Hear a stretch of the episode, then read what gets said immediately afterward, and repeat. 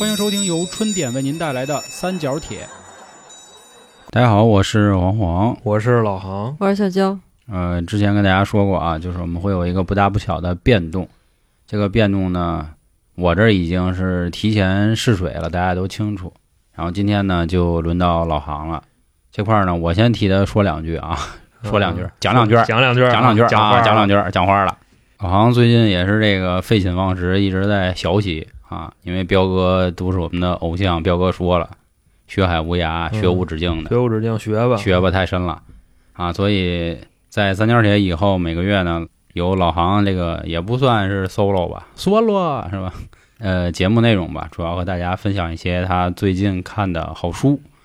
这个听过咱们节目的朋友肯定清楚老航的风格，所以啊，不会是那种很古板、很嗯枯燥、很哎，也不能说是没意思啊，这么说不合适。嗯就是我的风格呀，肯定不是那种就一板一眼的读书会。嗯但是就做这个系列呢，或者说有这次变动啊，也是基于就我们啊内部人员讨论，因为这个电台的战略发展老说跟听众一起共同进步嘛，对吧？嗯那怎么进步呢？咱们也植入一下这个知识的分享。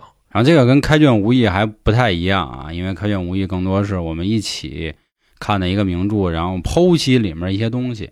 咱们那个呢，更像是刚才老航说了分享嘛，就是帮助大家平时可能没时间读书的，或者说这个想读书又来不及读书的嗯，啊，用我们的方式给像我这种看不下去的，哎，哎对需要别人帮我讲讲你。就是这个目标用户，所以说，嗯请今天珍惜这个学习的机会，好吧，啊好吧。对，共同进步嘛。是啊，你说有时候挺神奇的，你知道吗？就别人拍个某音，嗯然后他说一些知识输出，哎，我就听进去了，而且还记住了。嗯但凡你要让我看书，哎，我是看了。一呢，我能睡着；二呢，我看完了，我都不知道他在讲什么。看书催眠，其实这就是主动获取知识跟被动获取知识的一关系。嗯，你要是用耳朵，那就是被动获取；你要是拿眼睛看看文字没声儿的那种，那就是纯纯的主动。嗯，那咱们前面也铺垫了这么半天了啊，嗯现在呢就告诉大家啊，今天给大家带来了一本什么书？嗯这本书的名字呢叫做《影响力》。那嗯我先就不介绍它讲的什么，也不介绍这个作者，咱们先谈谈，就是这本书看完了以后能怎么样？首先呢，先说啊，这个书名为什么叫影响力啊？比方说，咱们的日常生活中经常会被各种因素所影响，比如说，就举这么几个例子啊，咱们大家都可能刷视频，都看直播，然后咱们呢有可能进入那种带货的直播间啊，买了一堆东西。到后来呢，买完发现这堆东西你既不比市场价买的便宜，然后你买完回来也没有什么用，这个是第一种情况。各位可以去想一下啊，有没有这种类似的经历？第二种情况是什么呢？我知道你为什么笑，总有一些人靠着自己的说服能力，或者说是人格魅力也好，沟通技巧也好，总能让其他人按照他的意愿行事。这不是 PUA 吗？吓我一跳，当然你要说是我呢，有这么就是你委婉点说啊，嗯就是有可能是道德绑架。还有一种情况呢，就是你愿意为他干什么，但是嗯干的这个过程中你发现不对，但你还说不出这个人什么来。咱们的生活中有没有有啊，这就遇不是前段上这种时间的吗？情况啊？黄老师在这个影响力的这个法则利用上，他就特别的带劲，就这么个意思。开始商业互捧嗯啊，商业互捧开始商业互捧。那所以说呢，就发生这些的因素啊，跟咱们人类的固有行为模式它是有关系的。这本书啊，整体就是说了这么一个情况。航哥这么严肃，我都有点受不了。呃，咱们得相对严肃啊，嗯诙谐也得有，严肃那必须得严，因为尊重知识，恒哥这个腰板可都直起来了。这必须得直着讲，因为我对作者的一个尊重。反正咱们看完这本书啊，对于这种固有行为模式是避雷也好，还是利用也好，嗯，咱们至少呢能够去判断，在咱们日常生活中一些居心叵测的人，或者说一些常用的商业套路嗯骗咱们那种。嗯那现在呢，给大家介绍一下这本书具体有多牛逼。首先呢，先问一下黄老师，《财富》杂志你肯定知道，嗯《影响力》这本书是《财富》杂志推荐的七十五本人生必读的商业书之一。同时呢，亚马逊也推荐啊人生必读的一百本书之一，亚马孙亚马孙啊，亚马孙河。啊，那这个作者呢，罗伯特·西奥迪尼老爷子，他有什么头衔啊？跟大家说说。他是美国的著名心理学家，曾经呢担任这个美国社会心理学协会主席，也被美国的消协啊消费者协会评出了杰出贡献科学奖，不是说那小打小闹的讲，人家这个是科学奖。嗯那美国的商界呢，对这大哥啊，那自然就是又爱又恨。爱他爱他的什么呢？爱他的套路，因为他知道好多套路，他把它分享出来。恨也是恨他这个，因为他把这些东西公之于众之后，他也堵了很多人的财路。那咱们现在说完这个啊，就直接进入这本书的一个知识阶段。我要进入知识的海洋了，是吗你？马上就要进入我要飘了啊！你马上就你要你顶多是进入知识的马桶，然后被冲刷了之后，最后什么都没有留下。好吧，连个脏东西都没有。我再问问，你，它的作者是谁？有点儿记住了啊！我知道书叫《影响力》，大哥叫罗伯特·西奥迪尼啊，嗯大家可以自己搜一下。这不重要首先呢。就是一上来啊，嗯先跟大家证明一个点，这也是这本书第一章所讲到的，就是咱们人类啊，很多时候行事或者说做出决策，咱们依赖的都是非常固有的思维模式。那说了这个观点呢，给大家讲一个故事，大家就能明白了。因为我这个人，我说什么我不喜欢就硬塞，我喜欢讲故事。那首先啊，说这个作者在当年啊，他有一个朋友，他这朋友干嘛的呢？是在一个旅游胜地啊，呃，做珠宝生意的这么一大哥。嗯当时呢，这大哥啊就发现了一商机，就说那会儿啊，这个绿宝石这东西挺新鲜，然后大哥就进了一批，准备就在自己的这个珠宝店往外卖。但是后来呢，卖着卖着，这大哥就发现这绿宝石怎么都卖不动。就比方说，有一帮这个游客来了，按理说游客的这个心态是什么呢？就是有枣没枣，我打三竿子。嗯，你这有什么东西我都得买点，因为咱出来玩，咱不就是挨坑来了嘛，对不对？嗯差不多这么一情况。但是呢，这个绿宝石在店里怎么怎么都卖不出去。这大哥呀也想了好多的办法，比方说降价促销，比方说呢，这个让销售员啊，你一进门就追着你给你推销，那更没人买了呀。绿宝石就怎么怎么好，类似于这种。还有呢，就是把这个绿宝石放在展厅里边最显眼的位置。就这大哥试了这么多招，这绿宝石就怎么都卖不出去。最后呢，有这么一天，这大哥急了，说：“行，不是这个不买吗？搞我吗？我给你来个腰斩，我看你买不买。”于是乎呢，那天大哥出去办事去，他就给这个绿宝石销售员留了一条。那条上怎么写的呢？说把这些绿宝石以原价二分之一的价格给我销售出去，就给人售货员这么留的言。结果呢，过几天这个老板啊办了点事儿，从外边回来了，他就发现这个绿宝石全卖出去了。当时呢，跟屋里特别高兴，心说：“嘿，这帮人是吧？这贪便宜没够啊！我降一半的价，你们就都买了，那以后肯定还得这么干。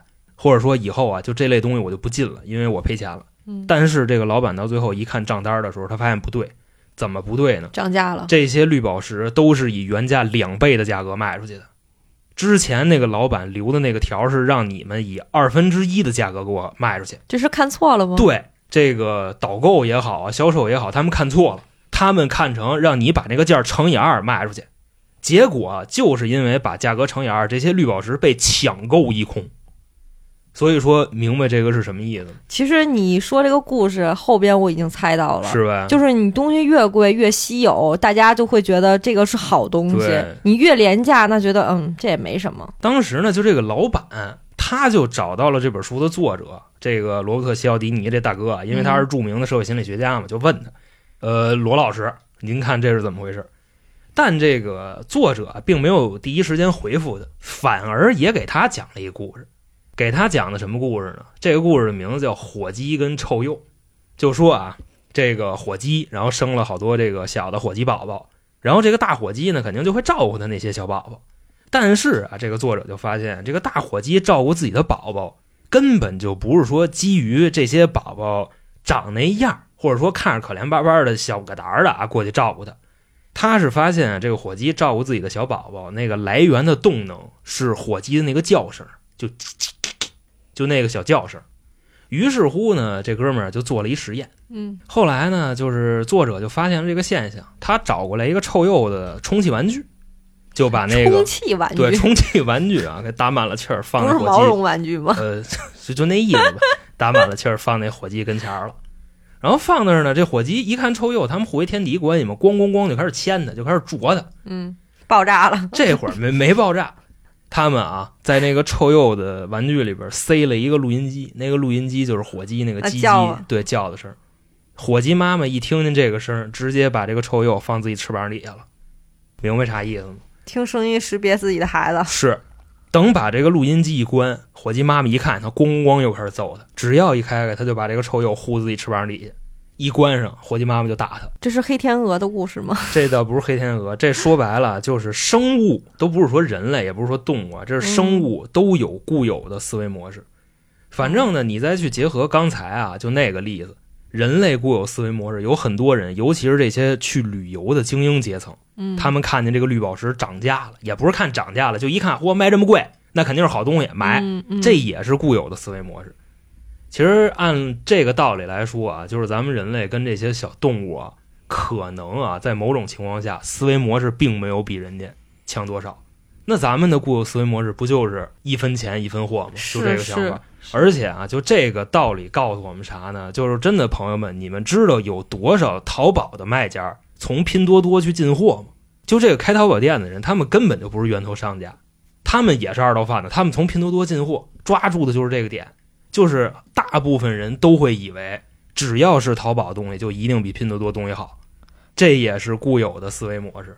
之前我老看某书嘛，然后呢，它上面就会写说幺六八八卖的东西跟淘宝的东西一模一样，然后嗯场地也一样，它也会有拼多多的这种的啊。嗯，同一地儿发出的东西，然后一样的模式，连那个 logo 什么我都一样，嗯但价格差了，真的是两倍。一样，嗯，但是你这只是一种情况，绝大部分人吧都觉着，就只要是淘宝的东西，就一定比拼多多的好。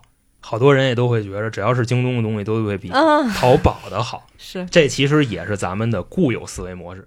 那很多人呢，就会利用咱们的这种固有思维模式去骗咱，然后啊，去达到他盈利的目的。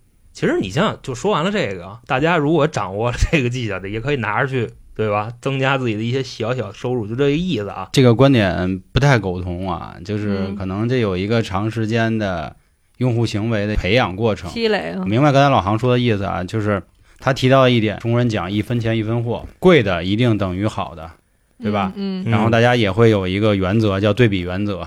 我经过对比之后，由于这些平台在早期的这个发展过程中，他们定好的基调啊，就会导致会有这样的问题哦啊。但是刚才老航说的一个点，我也不是全否啊。我说的意思就是，他说的有一个点非常对，是大家的一个思维，或者说有些商家他会利用这个点去做，因为这里包含了比如社会认同的问题。嗯这是因为对，这是因为我认同这个东西啊，所以我会给他加之这样的标签儿。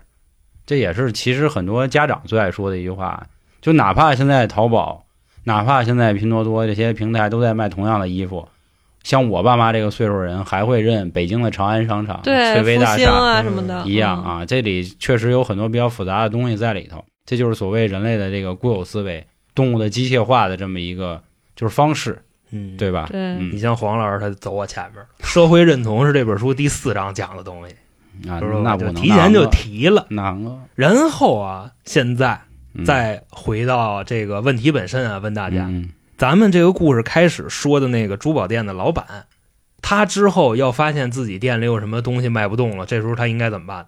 你就还用相同的方式，嗯，就后来这大哥就是他发现自己店里什么东西卖不动，直接把这个价格给你 double，嗯然后那卖的嗖嗖的好。嗯后来这大哥就玩这个路子啊，都玩出油来了，就这么一个事儿。但是我觉得是不一样的吧。就比如说你之前是卖那个绿宝石，绿宝石是因为当时当地没有这些东西，所以它可以随意定价。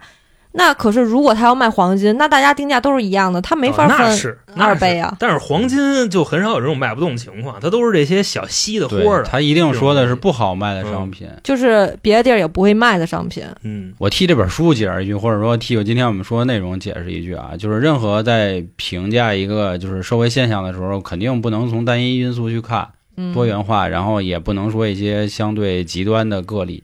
就是任何一个人在表达任何一种观点的时候，肯定都不能完美的包罗所有万象。嗯他说的这个没问题。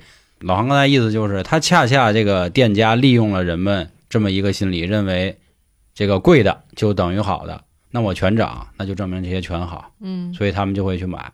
就是之前那个爱因斯坦，我记得是啊，不说一句话嘛，一切最好的这个方式要简单，但是别太简单，就意思就是这样。我用一个直接复制粘贴的方式去做这些东西，反倒他们还吃这套。当然，你可能一直这么玩下去未必成功啊，嗯。但是可能在短期之内是什么商业手段都不可能是一直玩，你玩二百年你还挣钱，那你疯了，是啊，对吧？咱就是说这钻石都快扛不住了，是吧？就是 作者通过这个故事去嗯。证明人类和生物都有这种，并且强烈依赖这种固有的思维模式。机式。械性，因为我们在做出决策的时候，我们没有时间、没有精力去考量另外的那些因素，对，就差不多这意思。嗯，然后后边呢还来一故事，就是这个一分钱一分货这个故事的升级版，这也是被俩人给玩明白了。这个故事比刚才那故事有意思多了。他讲的是一个兄弟俩开裁缝铺的事儿。首先说呢，就这哥俩，他们当年在美国就开了这么一间裁缝铺，然后呢，弟弟负责打理前厅，哥哥负责在后边。可能弟弟呢就是负责给人家就是量衣服、接待、销售，类似于这种。嗯哥哥在后边，他是手艺人。但是啊，这个弟弟有一毛病，什么毛病呢？这弟弟耳朵有点背，有点聋。每次呢有这个顾客进来啊，弟弟都会跟人说说那个不好意思啊，麻烦您一会儿跟我说这些需求的时候，就是提衣服的需求的时候，您稍微大点声，我听不太清楚。那一般进来的客人呢都会说哦，好好好，没问题没问题，就跟这个弟弟去提要求，然后弟弟再传达给后边的哥哥，哥哥开始做。等这个衣服呢做差不多了。然后人家就问说一共多少钱呢？这个弟弟扭脸问自己后厅的哥哥说多少钱？这件衣服人家问价了，哥哥呢在里边会喊一句多少钱呢？就类似于啊四百二嗯这么一个钱。弟弟呢每次啊多少钱没听清楚多少钱？哥哥说四百二，然后弟弟扭脸告诉这个问价的人二百二。嗯，这时候啊，因为他聋嘛，这个问价的人就这顾客啊，赶紧掏兜给钱，拿着衣服就跑了。那是是啊，以至于到后来，就是他们家的这个不是裁缝铺啊，在当地的这个生意品质也不是最好的，价格也不是最优惠，但是销量是最棒，销量是最棒的，而且售后的风险是最低的。嗯因为很多人这种情况下把衣服拿走，他们不好意思发现问题再回来退。哦捡便宜了嘛。对，但后来啊，发现这个弟弟龙是装的，我想起那个经典的那个 相声，卖布头掌柜 的啊，桥板儿，别让了啊！再让就赔了。你像这就像什么呢？他首先啊，他这是一分钱一分货的升级版，就是首先我刚才说的四百二的这个价格，普遍是比这条街上所有裁缝铺价格都高的。大家一听，哎，会觉着哎，可能是好东西。然后你又给我来二百二，那意思我打了一个五折。其实嗯二百二没比市场价低多少，是相对低一点的，因为你确实得真的占到便宜，你才会跑，要不这个套路就被揭穿了，就是这么个意思。首先啊，一分钱一分货这个心理他踩了，然后还往里给你穿插了一占便宜心理。嗯，人这俩人在当年就这一套玩的特别好。后来呢，也是啊，作者可能就找着他们了啊，聊这事儿嘛。他也是其中一位嘛。对，其实说啊，就这个咱们买东西也好，或者说就干什么事儿也好啊，这个商家给咱们发优惠券也好，咱们要的这种消费心理啊，根本就不是真正的便宜，咱们要的全是占便宜。这对，就跟运费似的那种，你就是你让我掏五块钱运费，哎，我靠，嗯感觉杀了我一样。我我换家店，嗯，我就得包邮。可能比刚才买的还贵。对比法则的这个事儿啊，早就已经有科学家证明过了。就比方说，给你拿三桶水，一桶凉的，一桶常温的，一桶热的，嗯然后先让你把手杵那个凉的里边，杵完了拿出来，他不告诉你这些桶都是什么样的水啊，嗯你自己去试。哎，一杵，嘣儿，哎，操，这是凉的。然后呢，把你手拿出来，再给你杵那常温的里边，问你这是哪桶水。绝大部分人会说这是那桶热热的。水，对，这个就是对比法则的力量。你相对于这种呢，就比方说找对象啊、找工作，经常也会发生这种情况。怎么个对比法则呢？你比方说，好多男孩儿女孩儿岁数挺大剩下来了，很有可能就是曾经自己的某一个对象太优秀了，然后黄了以后，对吧？现在这个找不到那么优秀的了你，看黄爷干嘛？这种情况下啊，你知道吧？黄爷当年那蜜都挺尖儿的，然后找工作，这黄爷这有发言权吧？之前一个月三万五，现在后来给两万，人家不去，这不就这意思吗？所以说，对比法则在咱们这个生命中啊，也是占据了对吧不可磨灭的这么一席之地，也算是一个固有的行为模式。那是现在韩哥做完饭以后，我再吃别人的，我那哎，吃不下去。费费大叔小炒哎肉，韩哥小炒肉不是不是啊，嗯，其实中国人也讲这个嘛，货比三家嘛，正常。。然后这个作者他就抛出了一封这个读者的投稿，他说啊，就这封投稿，这个人把对比法则玩到了极致。我给各位念念投稿，嗯写的非常好。首先呢，这封信啊是一个女大学生的家书，她给他们家里人写信说：“亲爱的爸爸妈妈，你们好。”也是啊，上学这么长时间疏于联系，很久没给你们写信，但不是说我不想你们，我最近出了点事儿，啥事儿呢？我骨折了，然后我还有点脑震荡，怎么弄的呢？嗯就是我们学校那天着火了，我往外跑的时候我摔的，幸好啊，我摔了以后，我们学校附近的这个加油站有一个员工，一男孩，他看见我了，然后把我给救了。后来呢，到了医院，这哥们儿还经常来看我，一来二去的，我就跟他产生了感情，然后我们就同居了。现在呢，我打算跟他结婚。为什么这么着急呢？因为说我怀了他的孩子。不过啊，在孕检之后又出了点状况。嗯因为孕检的时候呢，查出来这个孩子啊可能得了风疹，所以呢，现在这个事儿就不太好办了。然后他的父母呢，这时候这个信啊该翻页了，翻完页啊，上面一句话，最后呢，我想说的是，刚才一切的一切我都在扯淡。其实呢，爸爸妈妈，我就是化学没考好，现在你们不生我气了吧？这封信整体就是这么写的。那我我就急了，不是我这心理波动我受不了啊，是，啊，但是那会儿真实的情况是什么样呢？他那个父母来到学校，看见这孩子确实没事儿，也根本就不纠结他化学是不是 考没考好的事儿了，嗯，来看一眼自己的孩子，因为啊，他之前说的对比后边的那个事儿，就是之前说的嗯又怀孕、孩子又风疹什么乱七八糟未婚先孕这些事儿，对比没考好，简直这个事儿太大了。所以说考试没考好，这就已经变成一件小事儿了。然后后来那件事儿砍没了，整体这个事儿就是这么玩儿的。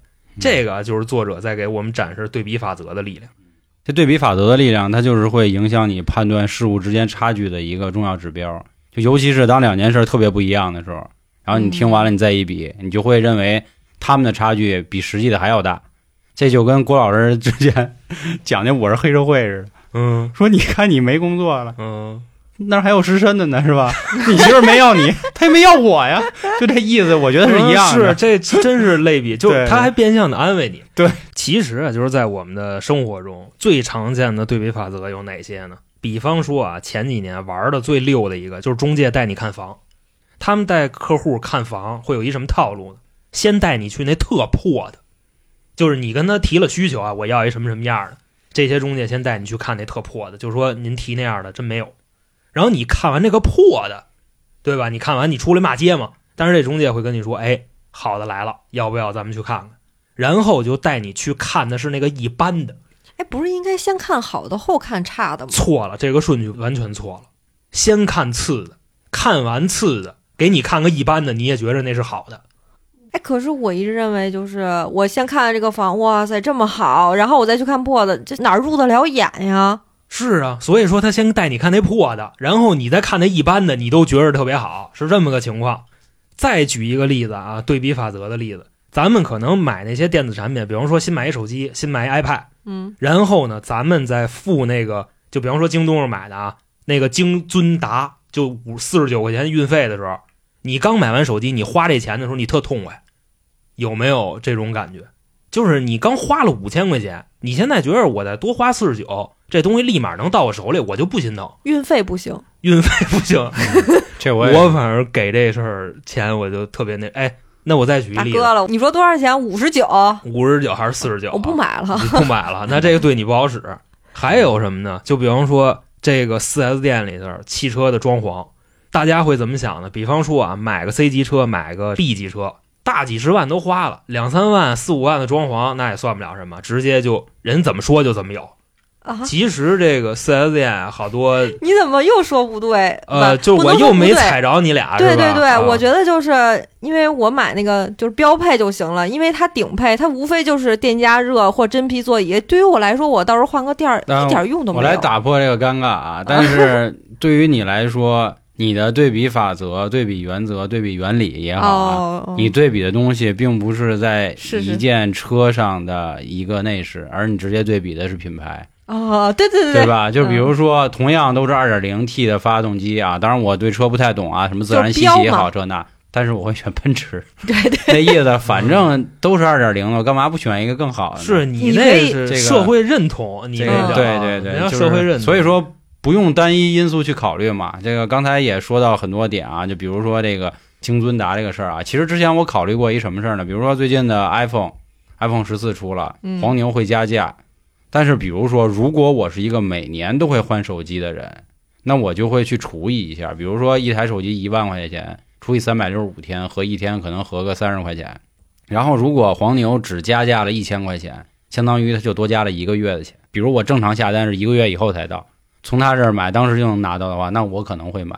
但是这个前提是因为我明年还会再换，再会去考虑这些问题啊。就是我想来解释这个问题，就是对比原则只是说其中的一个点嘛，它并就是你关心的点，对影响力的东西肯定是多元去影响。可以举个例子，就比如打折这事儿嘛，对吧？Zara 一说打折，操，第一反应去买，其实丫他妈贴的那个标跟之前原价没什么区别，但是对你进行了他一个把那个对比原价涨上去了，嗯但是销售价打下来了，就给你玩这么一对比法则。嗯那行，那咱们我觉得啊，再多听几个影响力，看看还有什么可以影响咱们，嗯对吧？那对，就首先固有思维模式，现在这对已经定性了。对，啊然后对比原理咱们现在很重要。对嗯咱们进第二章互惠法则。什么叫互惠法则？就是咱们生活中经常会听见一句话，一个比方说自视清高的人，他总会说我不欠别人什么，对吧？因为我们所有人都不喜欢亏欠别人，嗯，对吧？但是就有人利用这个来道德绑架你，这种方法叫什么呢？其实就叫互惠法则，就是有一个人硬塞给我们一些好处，让我们来产生亏欠感，从而实现对我们的一些控制也好、利用也好、嗯道德绑架也好。嗯其实中国呢有句老话啊，叫“滴水之恩当涌泉相报嗯”。那你说仅仅是中国人这样，全世界人都一样？这块儿啊，就有一个特别有意思的例子，这讲的呢，就是说一九八五年那会儿啊，埃塞俄比亚经济崩盘，全国都吃不上饭啊，横尸遍野。但是呢，在同年的九月份，墨西哥地震，埃塞俄比亚举国上下倾尽全力凑了五千美金，那真不少了。墨西哥捐了。嗯，就这么个意思。原因是什么呢？当时很多人没想明白，说埃塞俄比亚有毛病吗？都这样了，还给墨西哥捐五千块钱。原因就是啊，一九三五年的时候，意大利入侵埃塞俄比亚，墨西哥人帮过他们，嗯所以啊，这都已经五十多年了，这情也得还。嗯，反正各位就可以想一下啊，你们有没有被互惠法则骗过？就比方说，拿两条烟找你去看你去吧，从你们家借走一万块钱，嗯，或者说呢，就是我请你吃顿饭，然后我把你车开跑了，玩好几天。最经典的借钱套路，或者是拒绝还钱的套路，哥给你拿两瓶酒，对，其实对吧就不？提这事儿了。他给你点儿小小的好处，嗯你就觉着你收人东西了，对吧？你就按照人家拿人手短，是。吃人嘴短。还有什么呢算了，他也不容易。就娇姐这样的，原先的大 HR 对吧？比方说，我给你买杯奶茶，让你帮我干了一下午的活儿，你自己去想想孰轻孰重。一杯奶茶可能几十块钱，但你这一下午可能值几百块钱。等这个话题，到时候咱们也单开一集，因为之前就跟教姐说过，就比如在职场里，你到底有多少时候抹不开面儿，就因为同事的一杯星巴克啊，一杯星巴克，星巴 K 就这样。然后这里边也能讲出来一个比较完整的故事，就是那些居心叵测的人怎么利用互惠法则，真正实现道德绑架我们。这个作者呢，讲的是一个就是美国的这么一个教派的事儿。嗯当时说呢，成立这教派啊，这些大哥也都是奇装异服的，是吧？天天就跟那儿念经，念着念着发现不对，怎么回事呢？没钱了，咱得凑点钱呀、嗯，咱要发展，咱肯定得拉拢豪绅，交税捐款，然后这个巧立名目啊，巧立名目，啊，就这意思。那说怎么办呢？啊，弄点钱去吧。其实当时啊，他们的做法跟要饭差不多，就是找一些这种飞机场啊、火车站去上那儿去跟人要钱去，就直接你可能刚下飞机、刚下火车的，走过来一人，双手合十，哎，大哥，我们是哪个哪个教派的，您看您能不能稍微资助我们一下？怎么怎么地？我们得发展呀、我们得为这个国家做贡献啊。但是啊，就这么要了一阵子，效果特别的不好。嗯没人愿意给钱。后来呢，这个教会里边这几个长老啊，或者说这几个法座啊，直接他们就想了一招，想的是什么招呢？还去这些地方，但是他们这回是拿着东西去的，他们不是空着手跟你要钱了，拿什么呢？比方说拿一本他们那个宣传册，但是印的跟杂志非常像，就是不是说你一看就是广告那种，不是啊，嗯拿一本那种小宣传册，直接呢你人过来，呱就往你手里塞一本，然后再跟你介绍说，哎您好，我们是哪个哪个教会的，怎么怎么着，我这怎我们么跟。麦当劳、肯德基里头那个嗯聋哑人，然后啪直接放你手里，然后让你买？有的时候你像他这种的，毕竟是有缺陷的，而且我们一定要就善良，所以就给他们嗯是啊钱。然后这个教会的人就靠着这招，他们拉来捐款的那个次数啊，或者说要来的钱，嗯这个数量直线飙升。再往后呢，他们也会精简这个玩法，就是该控制成本了。说咱印那个宣传单页呀、什么小本本、小杂志太贵了，咱们现在需要干嘛呢？不是说能玩这个互惠法则吗？不是说让人觉得赊欠就给钱吗？他们弄了一堆那种小花儿，就是特小特小的花儿啊，太阳花似的那个，咱也甭管真的假的啊，嗯，直接在那个飞机场、火车站见人就往你手里塞，塞完了以后就跟你说说您好，我们教会的，我们哪个哪个教会的，我们要为这个国家做贡献，您看这个是您的礼物。很多人啊非常不情愿的拿着这把花又把它塞回去，要退回去，但是这些人死都不会要，说这个就是给您的礼物，您给不给钱无所谓。然后这些拿着花的人，或者说拿着小册的人啊，他们难受到什么地步呢？他们会掏兜，可能给你个三四块钱、一两块钱，嗯，然后赶紧拿着这朵花，可能就离开了。后来呢，这个作者就看他们这么玩啊，玩的太好了，于是乎呢，找了点人就开始跟着他们，看看他们这个东西具体是怎么运作的。无意之间啊，又发现了一个细节，就是这些拿了花的人，明明已经给完了钱了，然后把这些花丢进垃圾桶，让他们再给捡回来。对他们很多人再去回收回来，接着送人，明白这个意思吧？这个就可见互惠法则的强大了。哪怕我给你的东西你不喜欢，你也不想欠我的，就是这么一个意思。那还是现在这个社会好。他们推推破，因为这些东西是 对吧？现在商场里你们能见着吧？然后一堆人就想加微信，然后他嗯会给你他的糖果，然后会给你就是扇子是那些没用的东西。但是他说白了就是夏天你拿个扇子也是实用的嘛。你说那就加就加了呗，是吧？还是那话就说嘛，他扇子上一定会有他的一些东西嘛，有的有，有的没有。啊那有的没有，只能证明他们是在敷衍。就是这还有一个东西是为了扩大影响嘛，就也是影响力的事儿。我来说一升级版啊，然后咱们嗯进入下一个观点。你也有故事？没有没有故事没有，就说一升级版。升级版就是比如你开着开着车，然后在路边一大哥过来问你：“大哥擦车吗？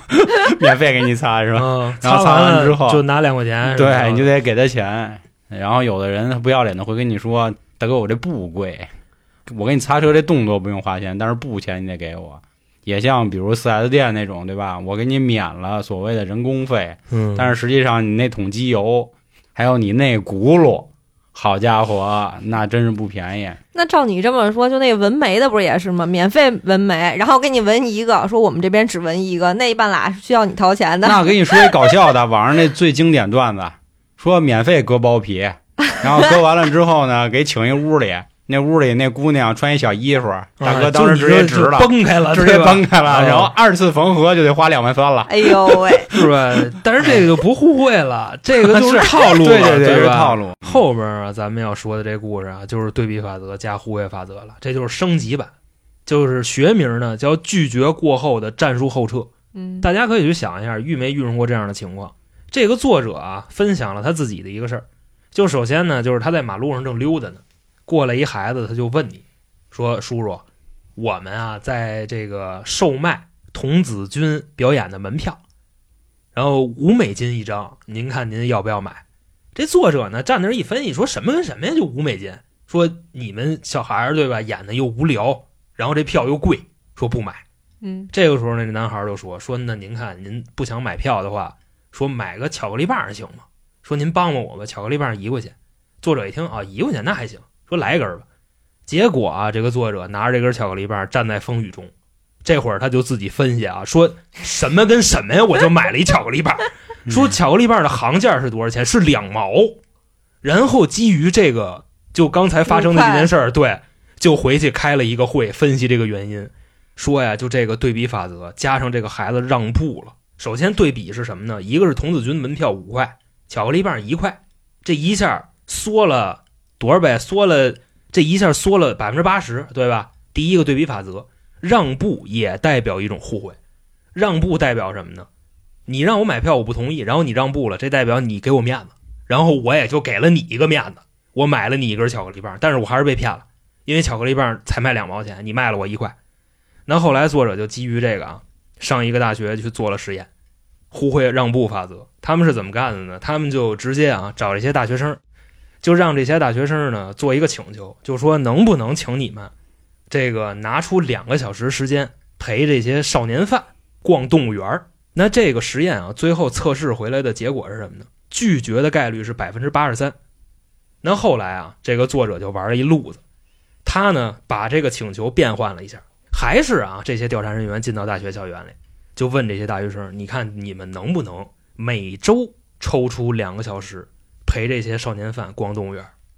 那当然呢，很多的人，超过刚才那个比例的人都拒绝了这个请求。再说啊，拒绝完了。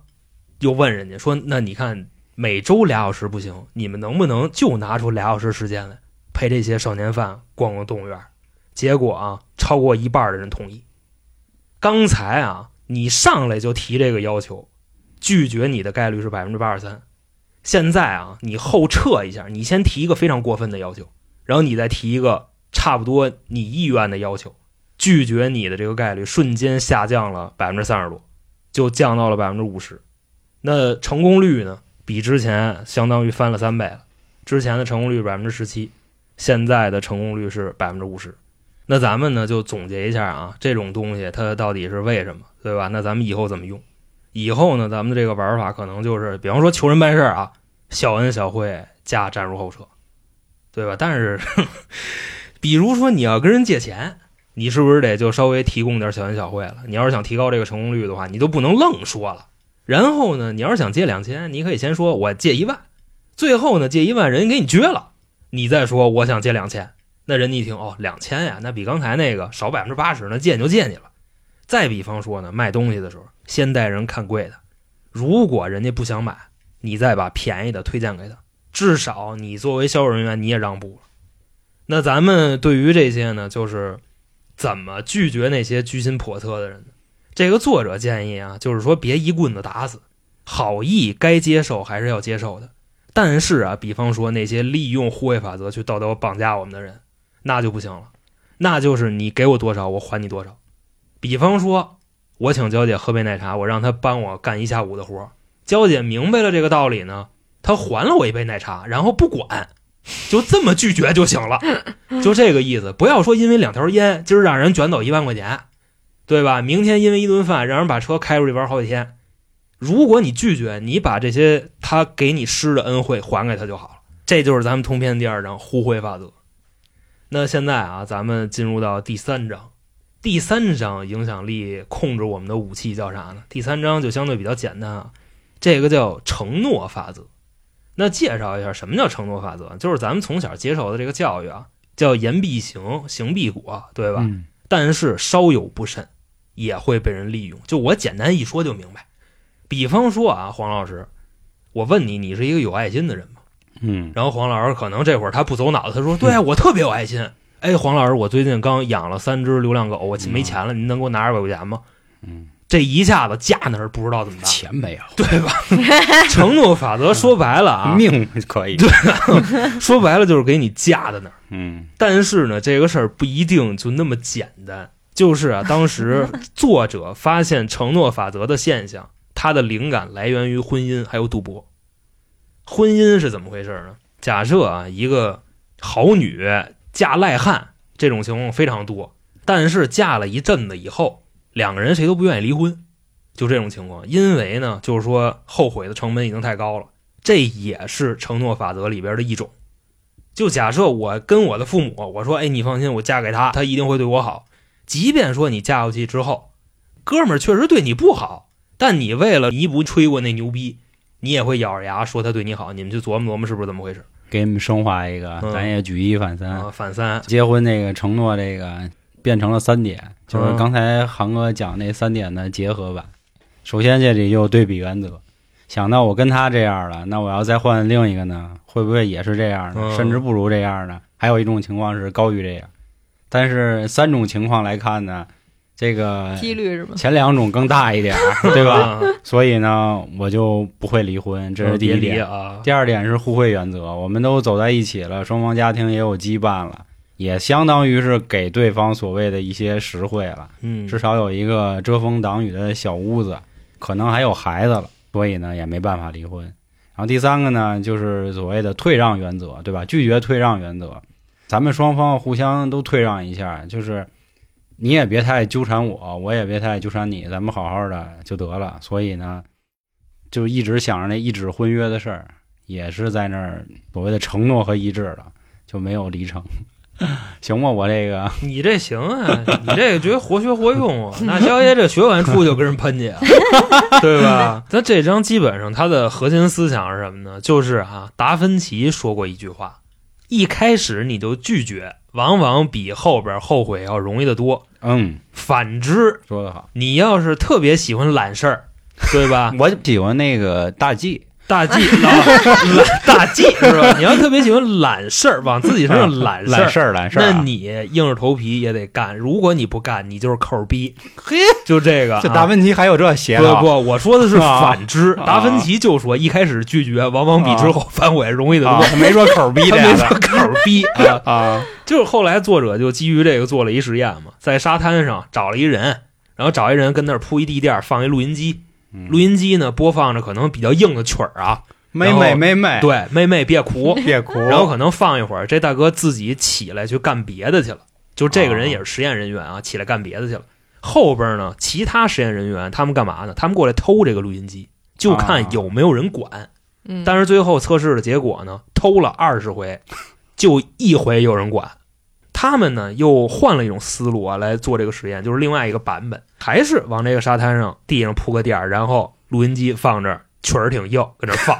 这会儿呢，实验员起来，他不是要走去别的地儿遛弯儿去吗？他在附近随机找一个人，跟人说说我要起来一下，您能不能帮我看一下东西？然后啊，基本上所有人都答应了。后来呢，还是其他实验员过来偷这个录音机，那就不。行了。对这回是什么样的？起来管的人十九个，找了二十个人，管的人十九个。那会不这就是会那个嗯唯一没管就是刚才那管了的呀？明白过来怎么回事了，跟那个也有关系。分类，嗯，反正就说这意思吧啊。这个就是承诺法则带来的一个嗯力量。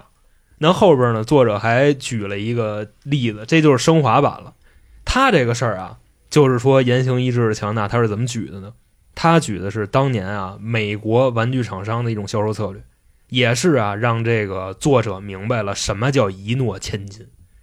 说那会儿啊，美国玩具厂商的这个销售啊，它是分这个淡旺季的，最大的旺季啊，就是最挣钱的时候是圣诞节前夕，因为那时候他们过年嘛，很多家长在过年的时候都会给自己的孩子买玩具。嗯但是呢，过完年这个玩具的销量就非常低迷。玩具公司呢，为了解决这个问题，也尝试了好多方法，比如说加大力度去做广告、做营销、搞促销。但是呢，带来的结果就是营销成本变高了，这个销售额啊也上不去。后来呢，玩具公司就玩了一路子，他们就解决了这个问题，玩的就是啊你们这边客户的一个承诺法则。说有这么一天啊，作者去买玩具的时候啊，他碰上了一个邻居。他碰上这邻居以后呢，他挺新鲜，一年啊见不着他几回，突然就想起来之前圣诞节来买玩具的时候，也碰上过这邻居，明白吧？拢共一年见不着几次，两回买玩具全碰见了。然后就问他说：“你怎么又来了？”那边的哥们儿啊，说出来的话跟这个作者当时的情况一模一样。他怎么说的呢？说呀，之前圣诞节的时候，那个电视里有广告，说出了一种新玩具，可能要不就高达，可能要不就是什么牛逼的遥控赛车。然后我们家孩子看见了，看见以后呢，就跟我说让我过年的时候给他买，我就同意了。结果我过年啊来到玩具店的时候，玩具店说这东西卖没了，说卖没了怎么办呀？我都已经答应我的孩子了，所以我就只能买了一堆其他的玩具回去了，买了一堆破烂子回去给我们家孩子，然后看看能不能就是让他不哭或者咋地的。弥补一下。但是呢，过了一阵子，这孩子又开始哭，又开始闹，他还是要之前圣诞节我答应他那个玩具。嗯我的孩子总会跟我说：“你答应过我，我不管，对吧？你大人说话得守信用。那是没遇见黄妈，就说不给买就给买是吧？啊，那真是阿姨可能有点口逼的潜质，是吧？就这意思啊。嗯或者你干什么操蛋事儿了，他你这玩具给你否了。嗯但人家当时人作者这孩子什么坏事都没干，就是一直等着爸爸来给买这个玩具。嗯 黄爷，对，那后来呢，这个玩具终于买到了，拿到家里给孩子一家人都踏实了。那作者呢之后啊，就基于这种情况，他就找了一个玩具厂商里边的这么一个人，就问他们，就这到底是怎么回事？人玩具厂商说，这就是我们的销售策略。首先啊，在圣诞节前夕，我们会开发出那种比较牛逼的玩具畅销版。嗯然后呢，小孩喜欢这个呀，哎，到了圣诞节的时候，这个玩具我们投放在各个销售点的会特别特别少，等于说就那么几个，卖没了就没了。那这些家长呢，来这儿以后买不着吧，但是你又怕孩子回去跟你哭跟你闹，于是呢，他们就会买一堆其他的，给孩子买回去。但是呢，这堆其他的孩子买回去也不一定喜欢，肯定还闹。那过一阵子，我们的这个玩具广告再在电视上播出的时候，孩子又开始闹了，说你之前答应过我，你给我买去。然后家长等于说就花了两份买玩具的钱，甚至还有更多份儿。这个我想说，正好最近也遇到啊过，就是我一姐们儿跟我说，她想买那个琳达贝尔的那个一个玩具，嗯就是挂链儿，然后一百三十九，但是她是每天上午十点应该是去抢去，但是每次都抢不到。其实她一开始觉得那个挺好看的，后来呢，她说那看看吧，发现没有卖的，然后上面也写了什么时候，然后进行开抢，然后他每次去呢，每次都抢光了，每次去都抢光了，嗯最后呢，不行，这东西我还必须要买了。啊，那怎么着？啊，然后呢，顺便又看了看其他的产品，买了一堆其他的东西。这个东西哦到现在还在抢，就是这个意思，就是你会对你买不着的这个东西，你就抢替代品。但是这可能是销售策略之一，他嗯并没有后边承诺别人，啊，那他或者说告诉你们了，我就要这个，我就喜欢这个，这也是一种浅浅的承诺，哦这算他给自己的一个心理暗示。这跟现在好多那个网络游戏抽卡十次必出黄金啊，啊，跟这一样。嗯，都是一种 SSR 啊，SSR 啊。嗯咱们怎么利用这个承诺法则呢？就是如果说想让别人顺从你的意愿，那你就需要可能给他挖一个坑，引导他做出一个什么承诺，就 OK 了。他为了圆自己吹过的牛逼，硬着头皮也得去执行这件事儿。那咱们怎么避坑呢？有事儿说事儿，别轻易承诺别人，就 OK 了。航哥，明年我过生日的时候，我希望你能陪我一起过，再说然后啊能给我买个生日礼物是最好的。再说再说啊，嗯生日礼物肯定能给买，多少钱再说，好吧？你像这全给你绕开，你知道吧？嗯而且就我也见过这种路子，就除了书本上的啊，说当时怎么回事呢？有一卖车的四 S 店卖车的，他们卖车的策略啊是让这个客户把车开出去转一圈知道吧？开这辆车出去装逼去，然后这个客户就会觉着自己拥有这辆车，然后还出去拉别人去。那等到后来准备成交的时候，这会儿套路就来了，就准备开始给你加码了，或者说这个车可能给你小小的涨价，但是涨不了多少。你说买一辆车贵几百块钱又怎么了？但这其实也是套路，因为你已经开着这辆车出去玩过了，好多人都以为你买了这辆车，对吧？你现在退，你已经有点舍不得了，就这么一个意思。嗯，那咱们说完啊，承诺法则第四章，刚才黄老师提到的那个社会认同，其实呢，就是说社会认同这个太常见了，嗯。就是咱们判断一件事儿对不对，经常会去参考别人的意见，而咱们社会认同的这些呢，反应方式也都是没有意识的，也都是条件反射的，我们自己也不确定，情况也不清楚，我们就有可能认为我们周围其他人做的是正确的，至少我跟他一样，我亏的也不会太多，大家都会这么想。这次我这个班门弄斧一次啊，就是拦断杭老师下面的这一章节的演讲，嗯就直接用啊罗永浩他说的一个事儿，他就是说关于穿衣服，就是对于审美的一个认知。嗯他说很多中产实际上是不懂审美的，他只需要知道现在主流穿的是什么，或者 LV、香奈儿他们嗯，出了什么东西嗯就好。但是你问他这个东西哪儿好看，说不出来。隔壁的那个小美啊、大美啊、大壮啊、小卡拉咪什么的，他们都 都在穿，所以我自己必须要穿。我觉得这就是一个对社会认同的最好解释，嗯，这个不难理解。不知道这个韩老师我说的对不对？你说的特别对，咱们听过好多广告词，也都是在追求社会认同。比方说罗永浩最近电梯广告，瓜子二手车卖了一百万辆，这个一百万辆什么意思呢？就是告诉你这儿已经卖一百万辆了，肯定你那一辆坑不了你，这不就这意思吗？对吧？然后还有比方说那种六亿人都在拼多多，这种不也是 社会认同吗？对吧？为什么我们在比方说京东、淘宝。拼多多买东西，我们要看销量，我们要看评价，嗯这不也是一种社会认同吗？是，其实啊，就是看这个社会认同啊，它升起来一个点，我觉得这作者说的挺有意思。他还阐述了一个概念，这个概念叫多元无知。多元无知是什么意思呢？就作者举了一个例子啊，就比方说你在闹市区让人给打了，或者说吧，你让人拿刀给捅了，你就在这马路边儿，你跟那儿淌血，你觉着当时周围人多，大家救你的概率大，还是周围人少，大家救你的概率大？琢磨一下这事儿。那我还是去人多的地儿吧。真的，作者给出的结论是反的，你知道为啥吗？就是说啊，他的那个理论就，哦如果你周围的人越多，他会觉得别人还会救你，对没必要我出手。这个责任就被分摊了，所以周围的人哦越多，单个人出来救你的可能性就越低，就这种情况。我怕人真的少。咱就说啊，就唐山那事儿啊，那事儿现在不已经定性了吗？对吧？就当时动起手来的时候，为什么周围的人大家都是那种状态呢？其实《影响力》这本书给我们的解释啊，大家不是不善良，大家也不是不想管，大家是真的不知道这件事应该怎么办，应该去做什么，应该去说什么，就这么一个意思。那作者呢，就是以身作则啊，告诉我们了，以后再遇上这种事儿，我们应该怎么办。这个作者他作为一个社会心理学家啊，有一次开车然后出车祸了，他开车也挺驴的啊，反正那次撞的特别惨，就是与他发生交通事故的那个司机直接被撞得不省人事了。这个作者呢还勉强能说话，但是他自己已经动不了了。这个时候呢，他就琢磨说：如果呀，我要在这儿待着，我一句话我都不说，那我就死定了。我现在应该干嘛呢？我现在喊救命吗？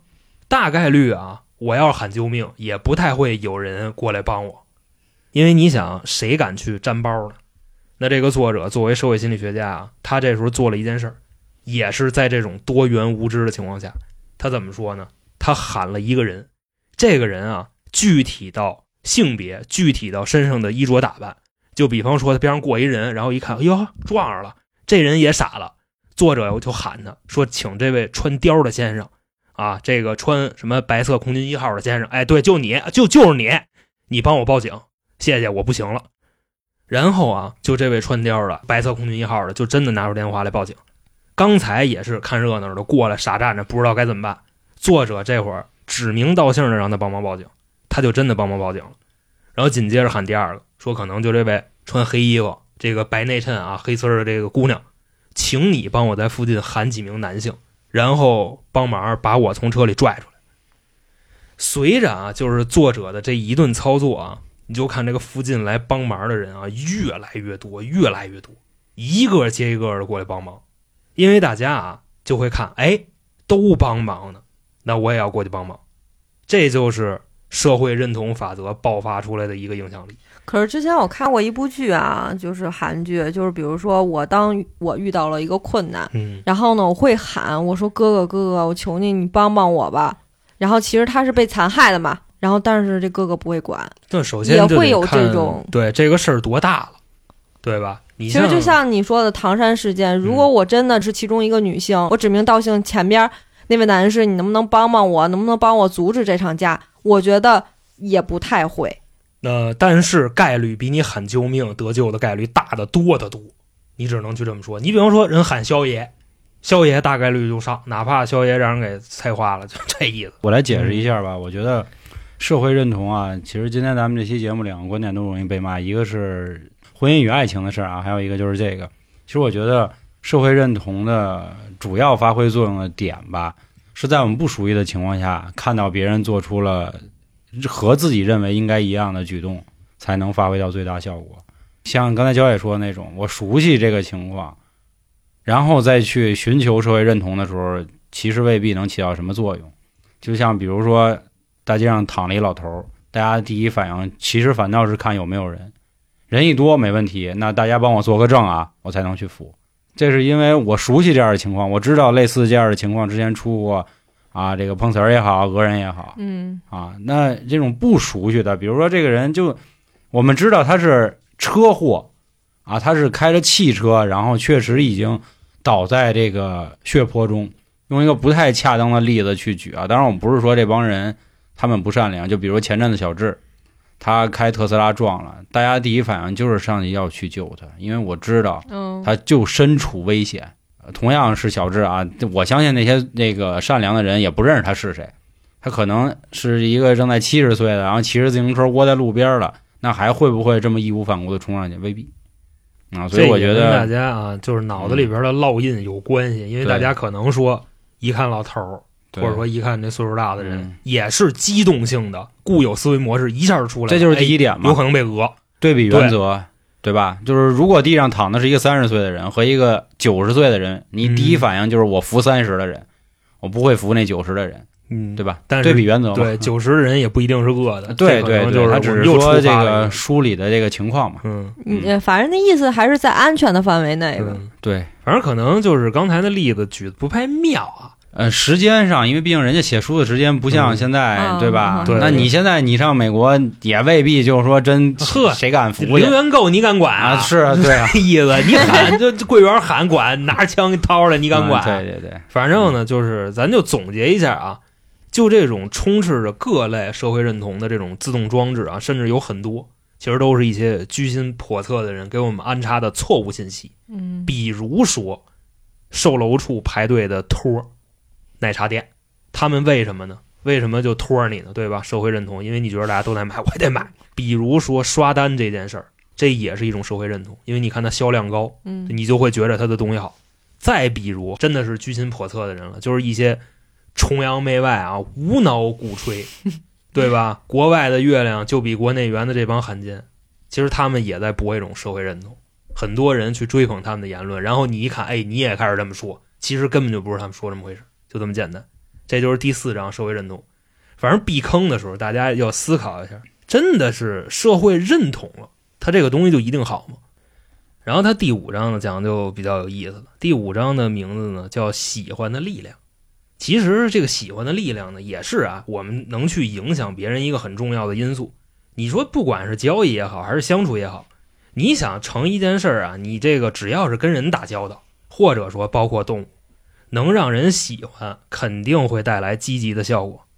比如说啊，咱们就假设律师这个职业，有那么一种说法，就是说律师这种职业，他最重要的工作就是让陪审团喜欢他的当事人。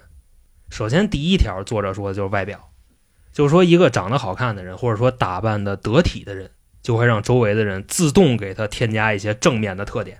这个已经不用再证明了，因为在这个时代，颜值即正，对吧？嗯就比方说那些长得好看的人，他可能会被贴上有才华、善良、诚实、聪明的标签儿。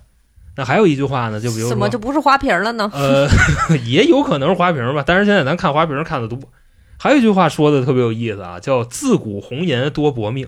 大家可以想一下啊，这句话它背后的一个逻辑是什么？“自古红颜多薄命”，那意思就是长得漂亮的姑娘，大部分啊命运凄惨，然后都英年早逝。其实是这样吗？我估计啊，很可能是长得寒碜的压根儿没人关心，所以自古红颜多薄命，大家都在关心长得好看的人，就这么一个意思。就比如说长得好看的这个优势，大家会说肤浅，什么乱七八糟的。但是啊，作者给出了实际的数据，在竞选，就是那些政客竞选啊，还有在这种法院审判的情况下，长得好看的人远远比那些长得一般的人，或者说长得不好看的人优势要大得多。他给出的一数据是什么呢？就是在某地的法院审判啊，长得好看的人平均被判的罚金是五千六，长得不好看的平均被判罚金是一万，就这么一个情况。就是长得好看，陪审员甚至都会判你轻一点，就这样。换算到现在啊，咱们这种说法就是打扮的得体就 OK 了。就如果说真的是脸没有什么天赋的话，那第二个啊，让人喜欢的因素叫啥呢？叫相似性，就是我们很多人都喜欢和我们自己相似的人，比如说我们的观点相似，比如说我们的爱好相似，比如说我们的穿搭相似，比如说我们的生活方式相似。因为我啊，我就比较注意观察，就是来我们这儿这些好多嘉宾啊，尤其是小女孩儿，娇姐一旦跟人聊起最近在看什么剧，然后俩人看的一样，那聊起来那话没完了，是不是这种情况？嗯嗯就是所以说，我们都喜欢和我们相似的人。然后啊，作者给出的例子就是他们做了一测试，就是在学校里边一个任务啊，找这些学生要一毛钱打电话。开始呢，先做了一例子，就比方说这哥们穿的跟个老头似的，找这些学生，然后呢，同意给他一毛钱打电话的人不超过百分之三十。然后后来这哥们儿又换了一路子，就是他可能穿的挺这个黑怕的啊，然后就专门找这些打扮的比较黑怕的男孩女孩去找他们要钱，成功率超过百分之六十，就这么一个情况。我们都喜欢和我们相似的人。第二个因素，那第三个因素呢？怎么让人喜欢上我们呀？就是多接触、多合作。这个也没啥可说的，就好比说俩人搞对象，网上聊一个月，真不如见一面来的直接。甚至说当时啊，美国的某个州，因为那会儿你知道他们的这个黑人跟白人都是高度的隔离的，是这种情况，就是黑人跟白人小孩都不能上一学校。后来有的时候尝试着把黑人小孩跟白人小孩放在一个学校，相处的好着呢。当时大家都以为会打起来，会死人，结果这帮小孩玩到一块可开心了。就是说啊，通过接触还有合作，能够消除 N 多这种刻板偏见的印象。其实他这里边用的是哪个例子呀？好警察跟坏警察的故事，接触与合作。黄老师应该知道这个例子吧？就是说那个就审讯的时候，之前我看过那个《触不可及》，它其实就是讲一个白人跟一个黑人的故事，嗯因为长期相处嘛，然后觉得嗯黑人还是很不错的，然后把这些偏见都给跑去了嗯。对，这就是接触与合作。然后他嗯稍微的升华一点的例子，我们生活中最常见的就是红脸儿跟白脸儿。就比方说你去办一档子什么事儿去，你或者说你公司里边总有这么两个人，一个唱红脸，一个唱白脸。那那个唱红脸的，就是制造这种你跟他的隔阂；那白脸呢，就是拉近你们俩的关系。在这个红脸不在的时候，你更容易把你这个心扉对这个白脸敞开。其实人俩人合伙骗你，就这么一个意思，对吧？第四个因素是啥呢？这个叫条件反射与关联，就让人喜欢你的第四个因素。举个最直白的例子啊，就是我们都喜欢给我们带来好运的人，也特别讨厌给我们带来厄运的人。嗯这个换句话说呢，怎么去理解呢？就是我们都喜欢给我们带来好消息的人，同时我们也讨厌给我们带来坏消息的人，哪怕带来坏消息的人和这个坏消息一点关系都没有。当时这个作者举一什么例子呢？就是说在美国啊，有一个天气预报的一播报员儿，如果说最近连续的那种恶劣天气，就这播天气预报的，他经常能收到那种死亡威胁。你说恶劣天气跟他有什么关系呢？但是很多人就会把这个恶劣天气跟他联想起来，那意思你是报天气预报的，你说的，所以就这样了，就这么一个情况，知道吧？你说这个法院给我发消息，我有点紧张，是不是也算是呢？那除非说这个你跟法院的人没有说建立这个，就只是觉得喜欢不喜法院欢那个因为法院有权威性，但是娇姐这个也是一种条件反射呀，就甭管法院说什么，他都有点慌。还有呢，就是怎么证明我们都喜欢跟积极的事儿关联呢？就比如说啊，大家可能身处在某个城市，我们都喜欢看球赛。如果说你城市的球队拿了冠军，或者说咱们国家队出现了那种啊，就说足球啊，咱们都会把这个“我们是冠军”“我们出现了”这种词语放在这句话前面。代表一个强关联，那意思，哎，比方说，可能某一支球队吧，咱也别拿我们家乡的球队举例子，因为我确实我都不喜欢我家乡的球队，就拿零二年中国进世界杯举例子，对吧？我们出现了，我们冲出亚洲走向世界了。那你想后来没出现，对吗？谁会说啊、我们虽逼了，我们没出现？大家都不愿意跟坏事关联起来，同时也都愿意跟好事关联起来。所以说啊，被人喜欢的第四个要素叫条件反射与关联。本章的一个总结，因为这章我说的比较快啊，就是与他人建立好感的要素。用比较通俗的语言啊，你稍微收拾收拾自个儿，打扮得体，然后呢，你与你要接近的目标呢保持一个相似，有相似的爱好，有相同的观点，有相似的习惯，他更容易喜欢你。然后呢，有接触，有合作，尽量让他把你与积极的事物联系起来。就你是一个能带来好消息的人，或者说你是一个稍微正能量一点的人。嗯，适合拍马屁啊，就是嗯跟领导搞好关系用这个，朋友之间我觉得没有必要，自然而然就走到一起了。嗯，但是呢，你这个观点我不敢苟同啊？就是反之啊。每当我们迅速对另外一个人产生好感的时候啊，这时候我们就要停下来，冷静的分析一下，就是这人是不是就掌握了这种建立好感的大法？他在跟我玩路子。如果说你发现你对面的人啊，他跟你相处的时候，他不是你自己，然后你还特喜欢他，你赶紧远离他。其实你刚才说的那个，就是无非就是一情商的问题，对吧？嗯，就朋友相处之间，咱虽然不是用路子，但是很多时候这些习惯已经非常跟烙印似的刻在自己身上。我觉得应该能 get 到吧。嗯只只有就是相同的人才会相互吸引，嗯，因为我身边的朋友基本上都是这种的。是你要是这个蔷薇，嗯如果被发现了也挺尴尬的。然后说完第五章啊，喜欢的力量，咱们进第六章。第六章呢也相对比较好理解，叫什么呢？叫权威的背书，就是权威对人的影响是非常大的。咱们可以想一下啊，就是我们从小到大都在听各种各样人的话，就比方说小时候在家，我们听家长的话；上学了，我们听老师的话；上班了，我们听领导的话。嗯，有时候拿起手机，打开音频软件，还听听我们说话，听韩哥的话，呃，就没听我的话啊，那是听我们说话。但是我刚才说的是一个听话的概念。但咱们可以仔细思考一下，咱们从小到大啊，我们听的这些话，我们为什么听？因为权威，对吧？或者说我们觉着听话对我们有好处，那叛逆期呢？呃，对呀、但是呢，就是哪怕这个说的不对，很多时候我们也会不加思索的听进去。比方说，对吧？娇姐骂我什么冰箱没收拾好，就 类似于这种情况啊。听吗？我听听听，就好像说啊，咱们现在身处的这个社会啊，说出来的观点是什么，其实并不重要，重要的是是谁在说这句话。呵，就比如啊，我们说话的时候都喜欢引经据典，对吧？来加重自己话的一个分量。比如子曾经约过，对吧？伟大领袖毛主席说过，那个或者巴菲特说过，再或者马云说过。但是韩哥说过，我不不，我不配，我不配。韩哥说过，真牛逼。嗯，真牛逼！别别捣乱。就比如说啊，跟大家举一个咱们小时候都经历过的例子，咱们小时候都听过孔融让梨的故事，嗯，大的给哥哥，小的给自己吃。那咱们把这个理论啊，咱们换一地方，咱给他换到分家产上，你愿意比你哥哥分的少吗？我就问问，所以说孔融让梨这个对吗？你们觉着放到今天，让梨是可以的，他说的是梨。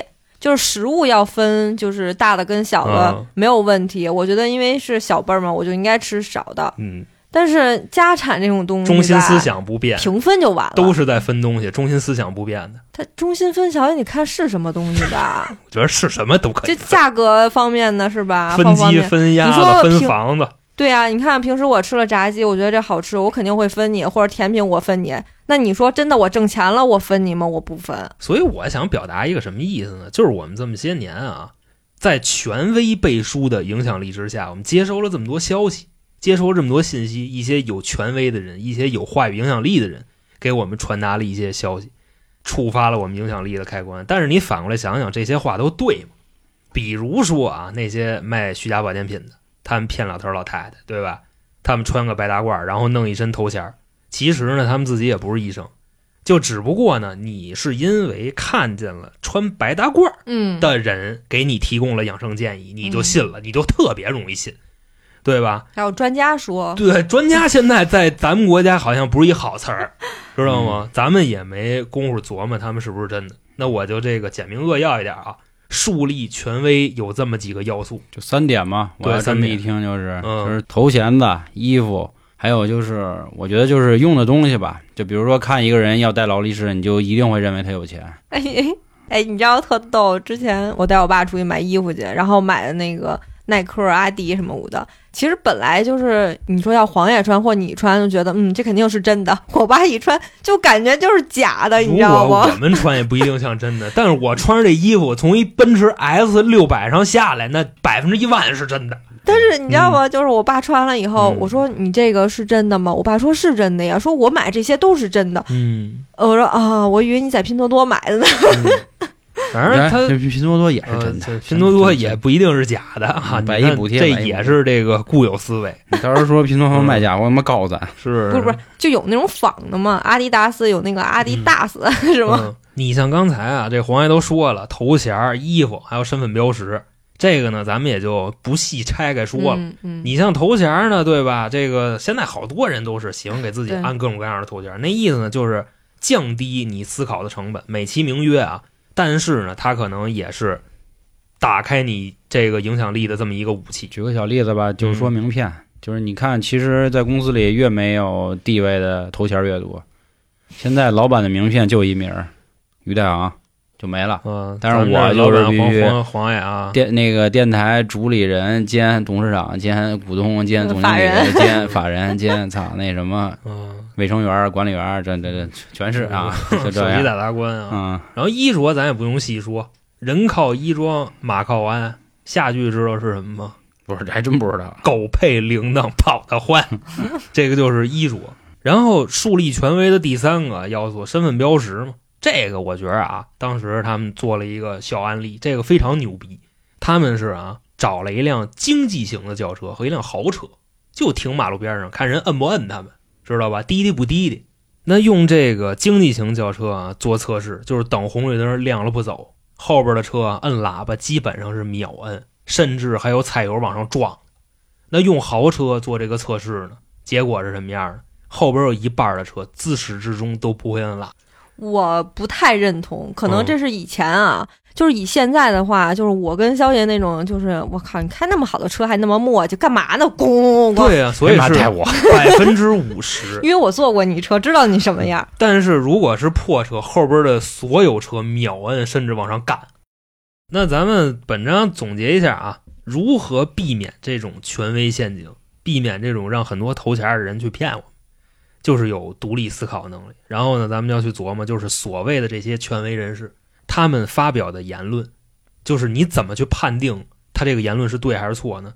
参照一条，他们发表的言论是不是对自己有利的？嗯另外说呢，就是抛开他们的头衔、打扮，还有这些身份的符号，单单啊就事论事，你去判定他们说的到底是不是真话。那反之呢？刚才黄老师给咱们说那个树立权威的三要素：头衔、衣着、身份标识。但是这个顺序啊，衣着是排第一个的，这个是来的最快的。那咱们说完第六章啊，最后一章第七章，第七章叫啥呢？叫稀缺。影响力的武器。那这一章呢，所谓的稀缺啊，基本上可以分这么几个点来理解。首先，第一个啊，就叫物以稀为贵，就哪怕一个东西没有价值，可能就是因为它少，你就会觉得它很值钱。之前有这么一档子事儿，不知道你们听说过没有？就是有一次古董交易，有这么一大哥呢，拿出来一对花瓶，一对儿啊，说这对花瓶呢是宋代的官窑，这两个一对儿报价三千万。嗯，于是乎呢，这个花瓶的主人现场砸了一个，知道吧？是去那个王刚的那个，呃，不是，不是去王刚那个，他这俩都是真的。我看王刚那就挺吓人的。对，现场人家砸了一个，人家自己有俩，然后嗯咣叽照地上踩了一个。哦，他这个举动之后，他手里现在就一个了，那嗯一个一点二个亿，就这么回事对，物以稀为贵，之前俩，现在就一个了。然后呢，他后来就一点二个亿，他就给倒出去了。到最后的最后啊，这个故事的反转来了。江湖传闻，他当年摔的那个是一个假的，其实他手里有俩真的，他摔了个假的，然后就让另外一个那个价儿就走起来了。其实说白了，人家算是把物以稀为贵给玩明白了。那另外一个理解呢，就是稀缺还是什么意思呢？就是咱们人类都比较害怕失去，就是大家都知道啊，这个丢一百块钱的痛苦远远大于捡一百块钱的喜悦。各位琢磨琢磨，这个是不是这么回事？那再换到咱们这个生活中的例子呢，就比方说啊，这个小男孩、小女孩搞对象啊，就是我追小姑娘没追上，其实你不是特别难受，你追上了，你们俩好了，好三天，人小姑娘给你踹了，这个时候你是最难受的，知道吧？因为你失去了他，就是这个意思。没被人踹过。被踹过，怎么能没被踹过？其实就是说，我们人类害怕失去这件事儿啊，其实与生俱来的。就是也有科学家做过实验，就比方说，你拿一个玩具，你不给这个小孩啊，你跟小孩前面晃悠，小孩儿不哭的，大概率是不哭的。但是你要给这个孩子了，这孩子玩上了，你咣叽你给抢走了，这孩子能哭背过气去，就这么一个情况。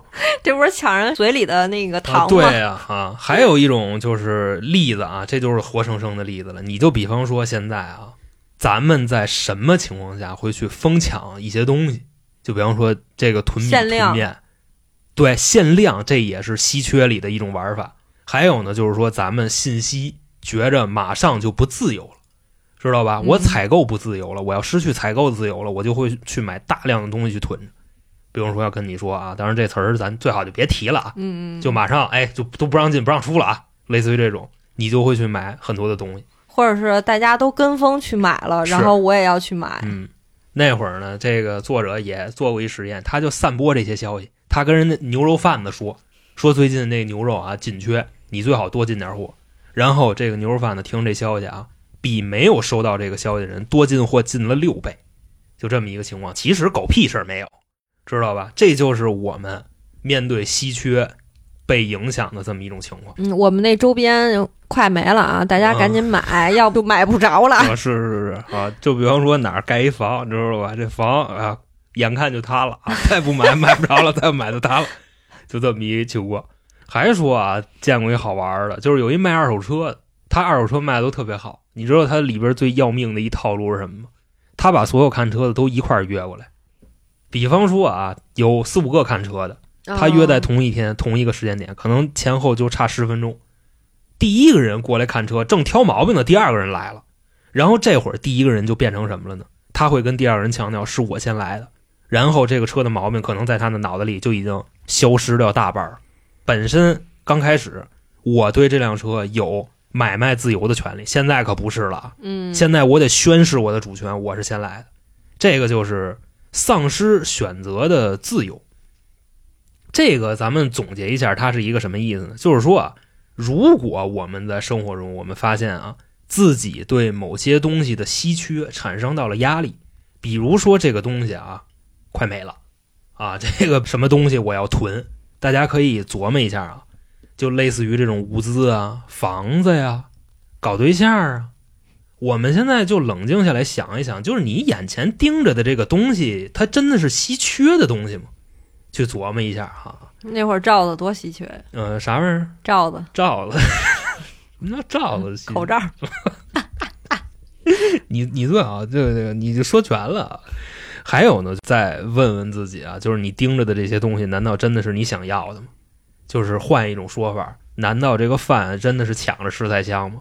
哦是啊是啊，这蹲墙那薯角片儿那个一打开，我自己一人吃吃不完，但是咱仨在一块儿，我赶紧抢着吃，你那难道你蹲在墙角吃这包薯片，它就不香了吗？不香那好吧，那好吧，又被撅了啊。哦。反之呢，就是说我们达到自己的目的，我们甚至可以制造稀缺性，比如说销售，比如说搞对象，再比如说就这种人情世故了。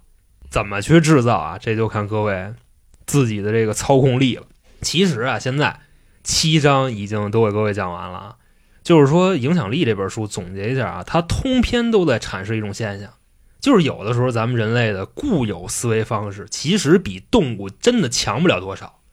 有那种啊，领头羊带着羊群集体跳下悬崖，也有那种呢，就是跟着一帮托儿排队，你过去跟着买奶茶，这都有，对吧？嗯，所以呢，最后总结一下啊，从这个第二章到最后一章，能够使你迅速做出判断的影响力法则，很有可能这些法则骗了我们很多年。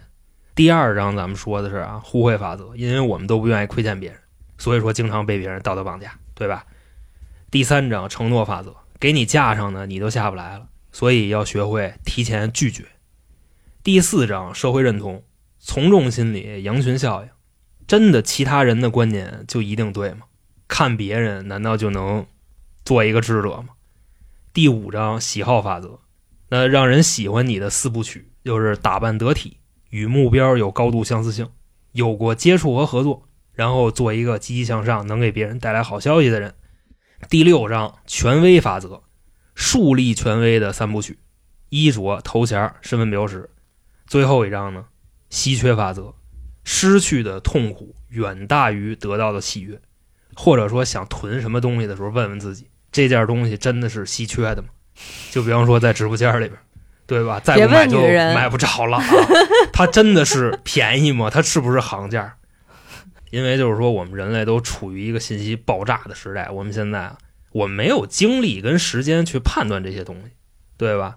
咱们买吃的时候也没有功夫看配料表，那些崇洋媚外的言论呢，咱们也没有时间去辨别真伪。街上呢那么多要饭的，咱们也没空琢磨他们是不是真的吃不上饭。那最后啊，读完的感想就一句话，就是有心机的人呢，学走这些套路去套路别人。那虽然呢都是一些老招，但是啊也是万变不离其宗的。当然呢，咱们也可以根据这些里边啊书里的理论去抵制别人的套路，奋起反抗。这本书到这儿啊，我就基本说完了。反正呢，这种形式啊，也是我们第一次尝试。嗯，我呢，这个就是语言呀、语速啊、观点呀、时间呀，我觉得头一回可能控制都稍微差点儿。各位呢也是多多理解啊，日后我就是继续啊，完善我的这个整体逻辑的布局，让你们听的反正更有意思一点啊。承诺大家啊，共同进步，我们的努力，然后也把这些学到的东西啊，多给各位输出输出。能力一般，水平有限呗，学哪儿算哪儿。挺好的，我反正是学习了不少。第三章嘛，承诺嘛，嗯是吧？那行，那各位还有什么想听的啊，或者觉得还有什么想讨论的，也欢迎您关注我们的微信公众号“春点”。然后没听清楚我刚才说的是什么啊，看一下简介。呃，希望这一个多小时啊，能给大家带来帮助，也希望大家多支持，好吧？那行，那关于今天啊，航哥给咱们带来的这本《影响力》，就和大家分享到这里，感谢各位的收听，拜拜。拜拜